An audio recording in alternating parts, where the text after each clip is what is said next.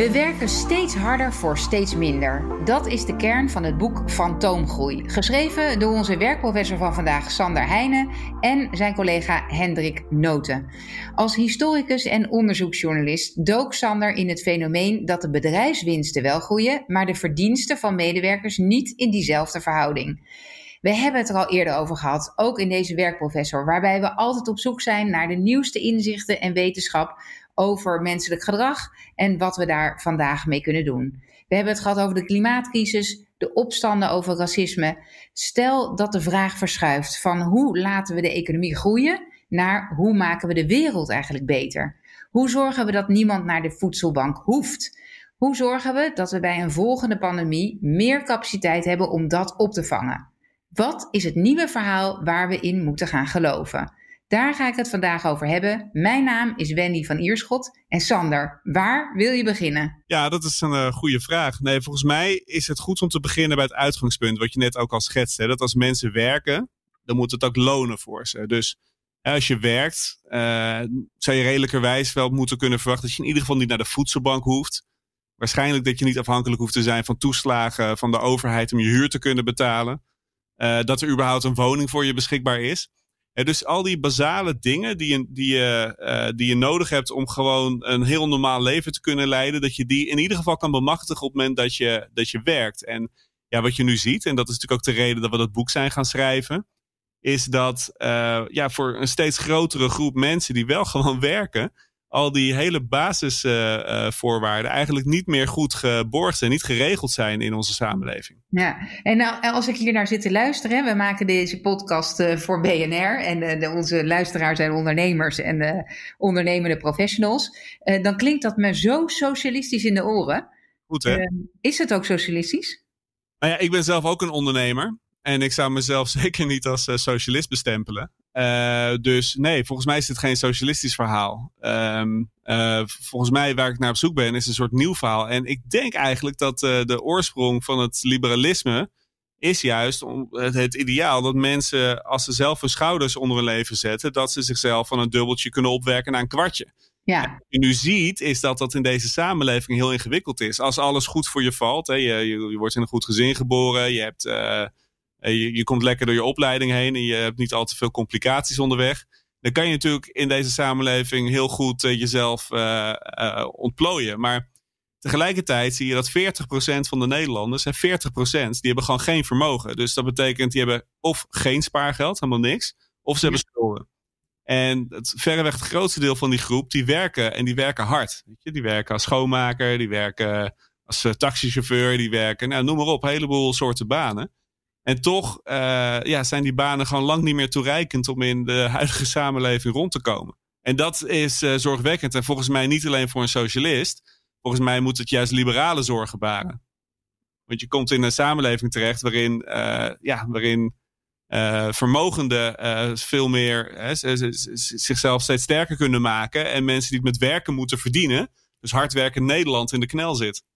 Ja, Oké, en, en wat, wat moeten we dan doen? Wat, wat kunnen wij doen? Hè? Want we kunnen nu zeggen, ja, dan moet de politiek, het herverdelen en we moeten het belastingssysteem anders inrichten. Allemaal mooi en aardig, maar daar hebben wij helemaal niet, behalve dan één keer in de vier jaar als we naar de stembus gaan, hebben we er niet zoveel invloed op. Hè? Wat, wat, wat kunnen wij nou doen met die inzichten die jij hebt vergaard?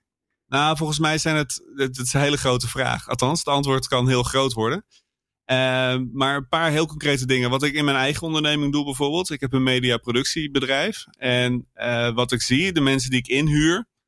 Um, die zou ik kunnen inhuren voor, nou, zeg even 20, 30 euro per uur. He, dat, dat is namelijk, dat zijn de gangbare tarieven in deze branche. Maar je ziet ook, zeker in de Randstad, ja, dat mensen daar gewoon niet van kunnen rondkomen.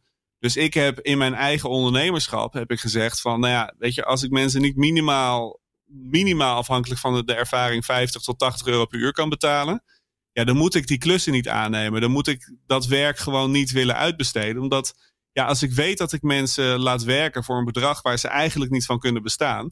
Ja, ben ik dan nog een handige ondernemer die zelf daar extra winst op maakt? Of ben ik dan een uitbuiter? En die vraag is gewoon volgens mij heel goed om voor jezelf te stellen. En wat ik merk in mijn ondernemerschap, is dat het niet alleen een goed gevoel geeft, maar dat je ook krijgt dat mensen heel graag voor je willen werken. en heel goed werk leveren. Dus dat het eigenlijk ook wel weer een, een pluspunt is voor mijn bedrijf. Dus uh, dat is iets wat heel concreet iedere ondernemer kan doen. En afhankelijk van het soort werk uh, kan je natuurlijk altijd kijken naar betaal ik mijn mensen wel het bedrag waar ze uh, redelijkerwijs van kunnen bestaan. Dus dat is een heel, ja, eigenlijk een heel concreet iets. Daar heb ik zelf een column geschreven laatst ook over. Hè? Dus, dus, dus inhoudelijk ben ik het helemaal met je eens. Tegelijkertijd is natuurlijk het antwoord daarop: ja, maar ik kan niet meer gaan betalen. Jij bent daarmee minder concurrerend dan jouw collega-ondernemer, die wel voor die 20, 30 euro die persoon inhuurt.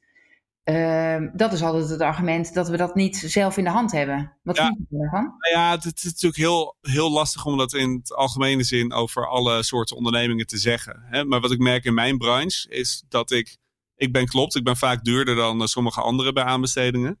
Maar ik leg uit waar het in zit. En dan maak ik ook maar gewoon transparant hoe het model van het bedrijf in elkaar zit en waar het geld heen gaat. Ja, en ik merk dat heel veel opdrachtgevers het juist heel interessant vinden. Uh, dat, dat verreweg het grootste deel van het geld dat ze betalen daadwerkelijk bij de maker terechtkomt. En niet ergens anders wordt afgeroomd. Uh, dus, dus, dus klopt, soms verlies ik er opdrachten op. En tegelijkertijd uh, denk ik dat als je je bedrijf slim organiseert, hè, als je het gewoon goed lean en mean in elkaar steekt, dan, dan, dan kost het je helemaal niet zoveel extra om je mensen goed te betalen. Je hebt alleen minder overhead en je moet goed nadenken, heb je een duur kantoorpand nodig of kan je het slimmer doen? Ja. Um, dus, dus ja, ik merk eigenlijk niet, ja, even los van het tweede kwartaal van dit jaar, bedrijf als call. En um, dus ja, nee, ik merk eigenlijk niet dat het per se een nadeel is. Nee, precies. Wat, wat, ik, wat, ik, wel een goed punt vind, overigens, hè, als jij zegt van. Uh, je kan jezelf uit de markt prijzen ermee in sommige andere sectoren. Ik denk ook dat het niet iets is wat ondernemers alleen kunnen doen. Je hebt natuurlijk een overheid nodig die het speelveld ook bepaalt. Hè, die gewoon durven te zeggen van ja, als je iemand inhuurt in Nederland, dan kost het. Kijk, het minimumloon is volgens mij nu 9,80 euro per uur. Ja, ja. Ga maar eens uitrekenen als je voor 9,80 euro per uur bruto moet gaan werken. Wat je dan voor een huis zou kunnen wonen. Wat voor een auto je zou kunnen rijden. Wat voor. Weet je, dat, dat is zo ingewikkeld. Ja, precies. En als je dan wil dat mensen komen schoonmaken in Amsterdam, in het centrum, dan weet je dus dat die, dat je, dat die mensen dus niet dicht bij hun werk kunnen wonen. Precies, die moeten een endreizen, ja, willen ze dat kunnen betalen. Dus, ja. dus, dus je hebt ook wel een overheid nodig, een politiek, die gewoon durft te zeggen dat minimumloon moet omhoog. Uh, want ja, werken kost nou eenmaal geld. Het leven kost nou eenmaal geld. Dus, dus, dus er, er moeten een heleboel dingen gebeuren. En wat natuurlijk ook een, ook een goede oplossing kan zijn, is dat je niet de loon hoeft te verhogen, maar dat je zorgt dat mensen betaalbaarder kunnen wonen. En ook daarvoor heb je denk ik toch een grote politieke interventie nodig. Omdat ja, we hebben gewoon structureel bouwen veel te weinig in Nederland. Ja. ja. De grootste uitgavenpost van mensen is wonen. En ik denk dat mensen niet zoveel uitmaakt of ze 10 of 20 of 30 euro per uur verdienen. Ik denk dat mensen vooral kijken naar... kan ik met mijn werk uh, wonen in een huisje waar het prettig is om te leven? Met mijn kinderen of, of, of, alleen, of maakt niet zoveel uit. Maar hè, dat je gewoon een bestaan kan opbouwen. En daar gaat het eigenlijk om. Ja, en daar ben je dus zelf als werkgever of als kleine ondernemer ook verantwoordelijk voor, voor hoe je dan andere mensen betaalt. Ja, dat is het eerste punt. Ja. Huur geen mensen in voor een bedrag waarvan je weet dat je niet kan bestaan. Precies. Um, je tweede, uh, als het dan gaat over uh, bedrijfsmodellen en duurzaamheid, uh, dan zeggen jullie ook iets over, uh, moeten we vasthouden aan een bedrijfsmodel waarvan je weet dat je eigenlijk de wereld ermee sloopt, hè? Ja. ja. Ja, ja dat, wij, wij, adviseren om dat niet te doen. Nee. En, en, en niet alleen vanuit, vanuit een soort van algemeen belang. Natuurlijk is dat er. Maar volgens mij heb je ook een heel erg persoonlijk individueel belang erbij. Hè? Veel ondernemers vinden het vervelend te veel belasting te betalen ja, als er iets onze belastingen gaat opdrijven, is als wij over uh, een aantal jaar merken dat we gewoon die, die, die huidige dijken en duinen, dat het gewoon niet voldoende is en niet toereikend is om het land droog te houden. Je zal zulke grote investeringen moeten gaan doen om Nederland droog te houden, langdurig in de toekomst.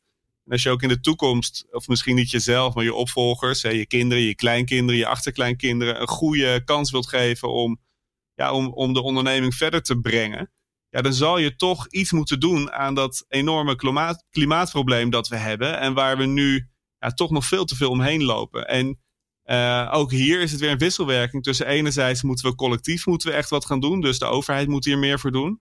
Anderzijds kan je natuurlijk als ondernemer, je, je hoeft niet te wachten totdat je moet verduurzamen. Je kan natuurlijk zelf al van alles doen. Hè? Je kan uh, uh, duurzame energie afnemen. Je kan je wagenpark anders inrichten. Weet je, er zijn heel veel dingen. Je kan je productie zo inrichten dat je niet meer ehm, CO2-uitstoot dan noodzakelijk is. Weet je? Dus er is heel veel wat je zelf kan doen. En die verantwoordelijkheid, ja, die, ja, ik vind dat ondernemers die zelf wel hebben. Ja, ik vind het zelf, uh, Sander, deze tijd in die, uh, met corona, hè, vind ik het fascinerend hoe snel we eigenlijk enorm grote veranderingen kunnen doorvoeren.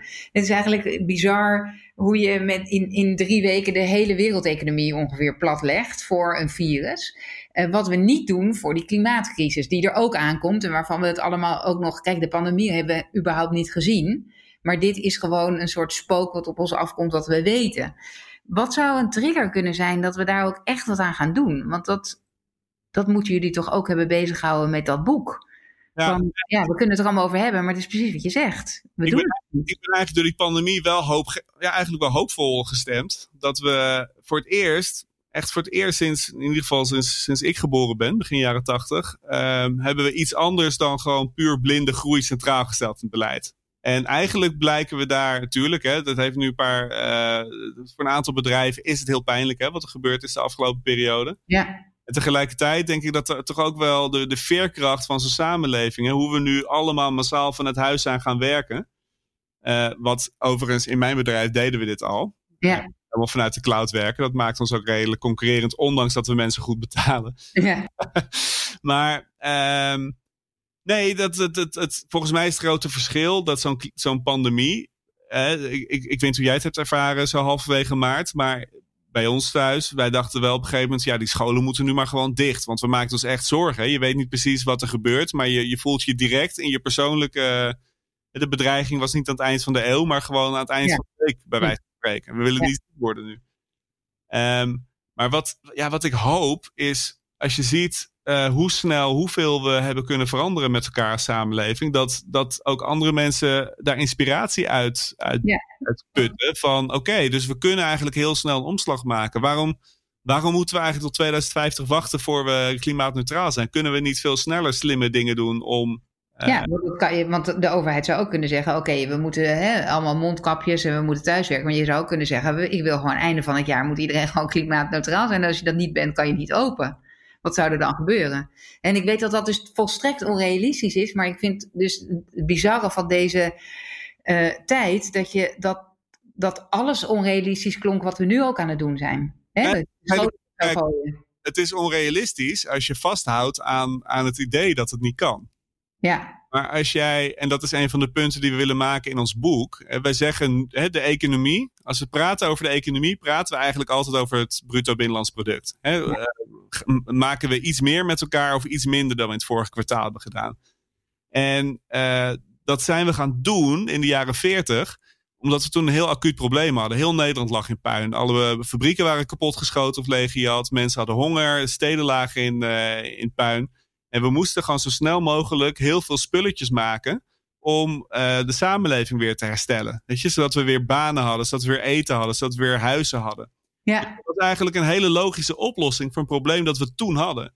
Maar het probleem van deze tijd is natuurlijk niet een gebrek aan spullen. Het probleem, hè, we hebben nu hele andere problemen. Ja. En um, uh, volgens mij begint het ermee dat als wij nu durven te erkennen dat, uh, dat we nog steeds denken in een oplossing van 70 jaar geleden. Hè? Als we durven denken in wat is nou, wat kenmerkt nou die economie? En volgens mij is een economie niks anders dan het vermogen van een groep mensen om een bepaald probleem op te lossen. En als wij zeggen, een van de grote problemen van nu is klimaatverandering. Um, ja, dan kunnen we veel vrijer denken. Oké, hoe gaan we dan zorgen dat die klimaatverandering, dat, we, dat we dat keren of afremmen, hè, zodat die wereld leefbaar blijft. Ja. En, en als we onszelf die vrijheid gunnen in ons hoofd. En je ziet ook uh, veel bedrijven doen dat al. Hè? Veel ondernemers zijn er al mee bezig. En dat zijn niet ondernemers die geen geld verdienen. Dus die twee zijn ook niet, staan ook niet haaks op elkaar. Maar als we, gaan, als we nou eens gaan nadenken over welke oplossingen zijn er nu echt nodig om dat klimaatprobleem uh, aan te pakken. En welke middelen horen daarbij. Zonder dat je dat altijd in overeenstemming probeert te brengen met ieder kwartaal moeten we weer groeien.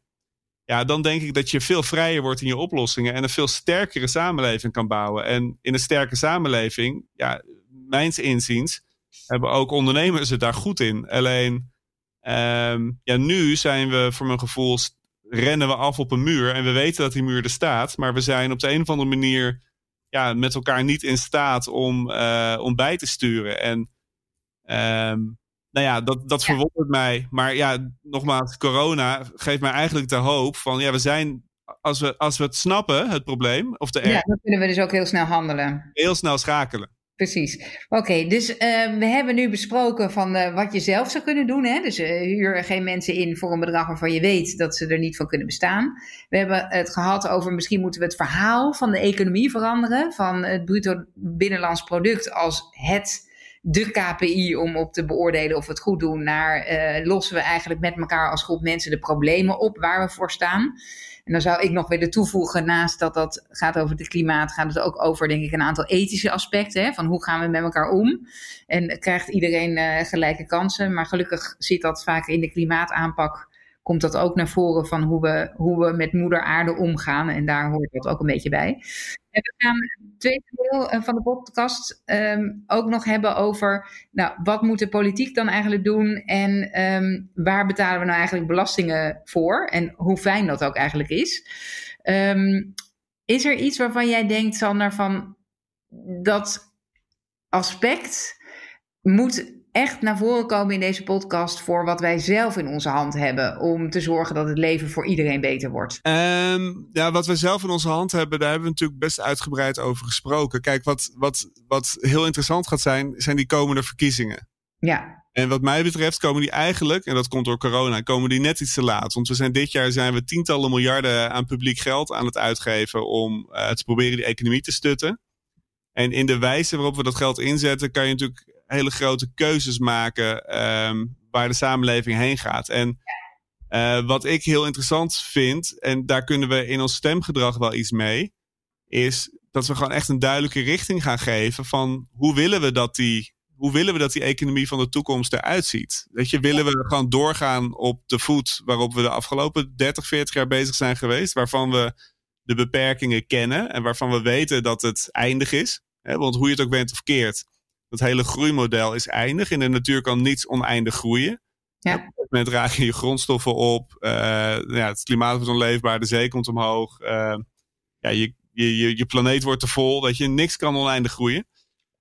Um, en wat ik, ja, wat, ik, wat ik zelf wel interessant vind, um, is het denken ook over ons. En dat, dat wordt het technisch en politiek, dus ik hoop niet dat te veel mensen afhaken. Maar uh, denken over ons belastingstelsel bijvoorbeeld. He, we zitten ja. met een belastingstelsel waarin multinationals geen belasting betalen.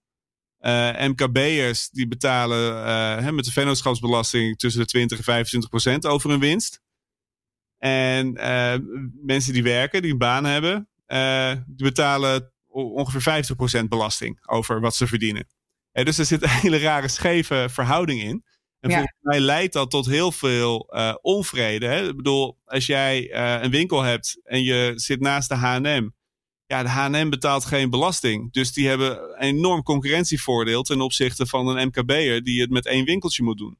Ja, dat is eigenlijk echt bizar, ja. En dan moeten we nog even corrigeren dat die VPB die je dan betaalt, hè, de belasting over de winst, dat is dan nog niet zo dat het dan van jou is. Hè? Dus voor de ondernemer, voordat het van diegene is, betaal je ook ongeveer tussen die uh, ongeveer 48 procent. Klopt, klopt, klopt. Dus nee, dus, dus, dan een loonbelasting, maar het is niet zo'n groot verschil. Nee, klopt. Als je het gaat uitkeren als dividend, dus als je even het bedrijf als rechtspersoon ziet. Ja. Um, want op het moment dat die multinationals geld uitkeren aan, um, ja, aan hun personeel, hè, daar gaat natuurlijk ook gewoon die belasting overheen, loonbelasting. Die dividendbelasting staat dus heel erg onder druk, hè, van ja. blijven of niet. Dus dat klopt. Hè? Dus, um, maar even grosso modo zie je dat die, dat die uh, als, een, als een bedrijf, uh, een klein bedrijf, uh, geld verdient, zit in een heel ander fiscaal tarief dan een groot bedrijf. En iemand ja. die werkt, die zit nog weer in een heel ander fiscaal tarief. En vaak, door ondernemers werken ook. Dus die, je zit aan verschillende. Het, ja, dat stelsel. Maar, maar het punt wat ik wil maken is dat stelsel, dat zit gewoon heel raar in elkaar. En, en ik denk ook dat het de hele moraal van belasting betalen ondermijnt. He, dat, dat je, uh, iedereen kijkt natuurlijk naar Shell. En ziet Shell betaalt geen belasting. Terwijl het een van de rijkste bedrijven van het land is. Ja, dan moet, hoef ik ook geen belasting te betalen. Ja. Wat we moeten, uh, uh, wat volgens mij, ja, dat kan je niet genoeg benadrukken, is wat je koopt met die belastingen die we betalen. dat, uh, je hebt mensen in dienst. Ja, die mensen hoef je in principe niet zelf op te leiden. Je moet ze misschien wat, wat hele specifieke dingen voor jouw bedrijf leren.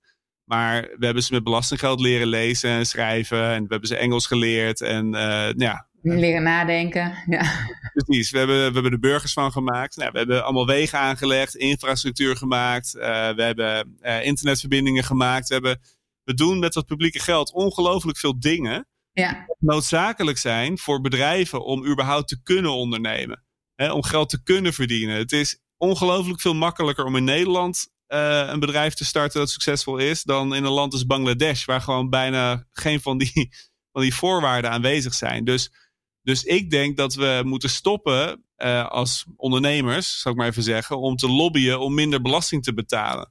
Ja. Wat we moeten hebben is, wat doet die overheid met die belastingen en worden de lasten wel eerlijk verdeeld? Precies, en zitten de belastingen op het juiste plek? Hè? Want ik ben betrokken bij dat X-Tax project, dat zegt je misschien niet zoveel, maar dat gaat over de verschuiving van belastingen van mensen af waar we eigenlijk genoeg van hebben. En juist willen dat je dat werk goedkoper wordt naar grondstofgebruik.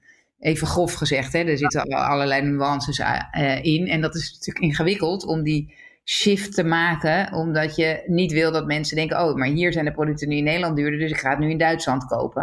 Ja. Dus je moet dat met elkaar doen. Hè? Wat je met zo'n pandemie weer uit, hoop uit kan putten. Dat we dat soort dingen ook met elkaar kunnen gaan doen. Ja, dat vind ik een heel goed punt inderdaad. Want een van de redenen dat het lastig is om je personeel uh, voldoende geld in de zak te stoppen. Zodat ze kunnen bestaan. Ja. Dat, je, dat er heel veel loonbelastingen, werkgeverslasten opkomen.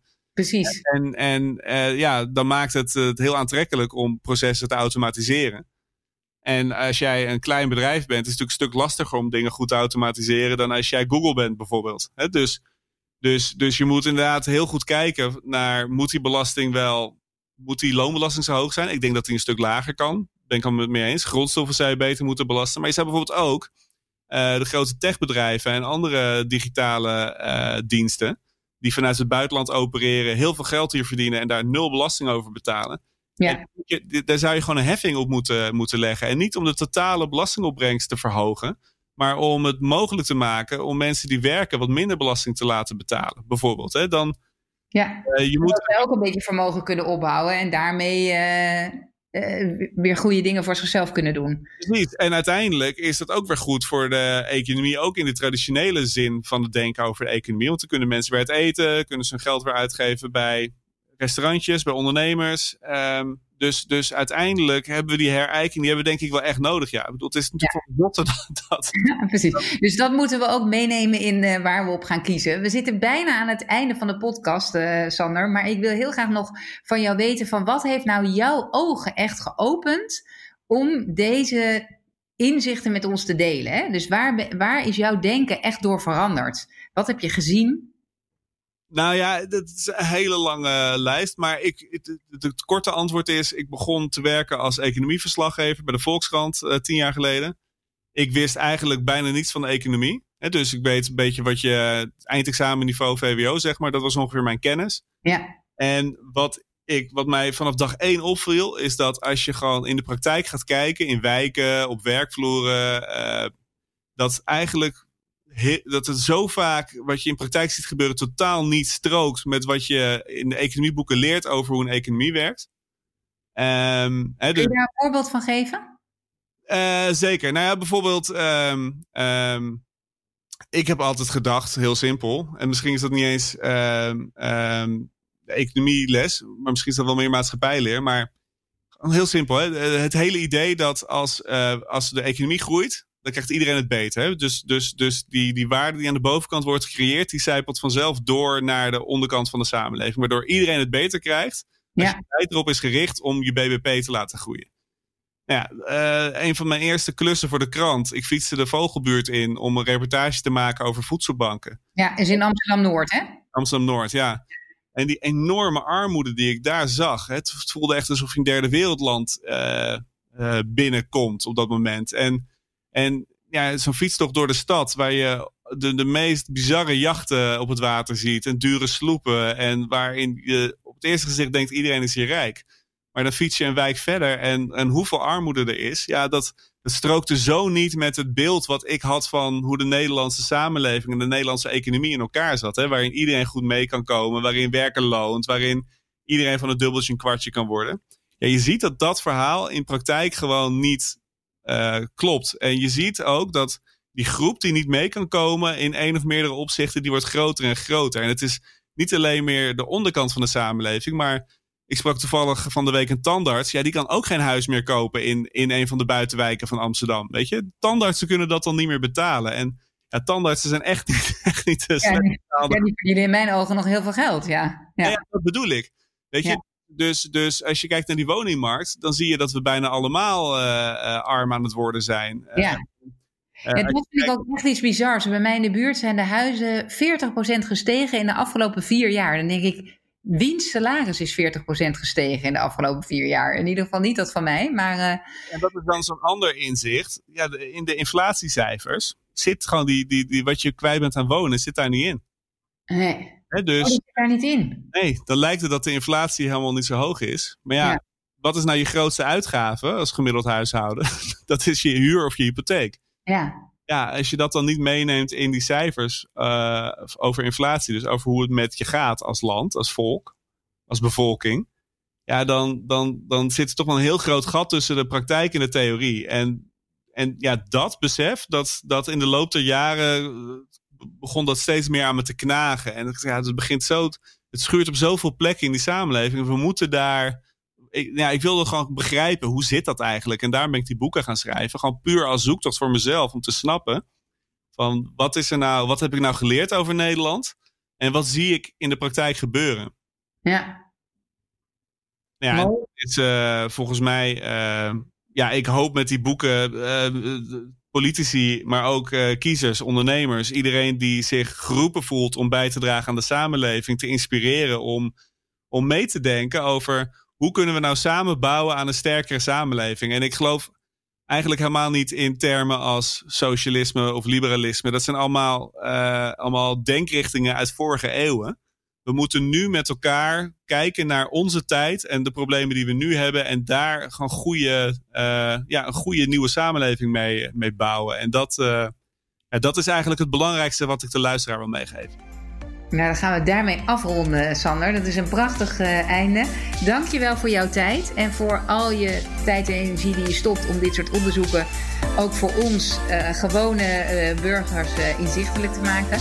Voor de luisteraar, dank voor het luisteren. Laat me weten wat je ervan vond. Heb je vragen, onderwerpen waar je het over wil hebben? Laat het me weten op Wendy, apenstaartje, en dan people.com. En graag tot de volgende keer. Deel deze eh, like hem, zodat meer mensen hem zullen vinden. Dankjewel, tot volgende keer.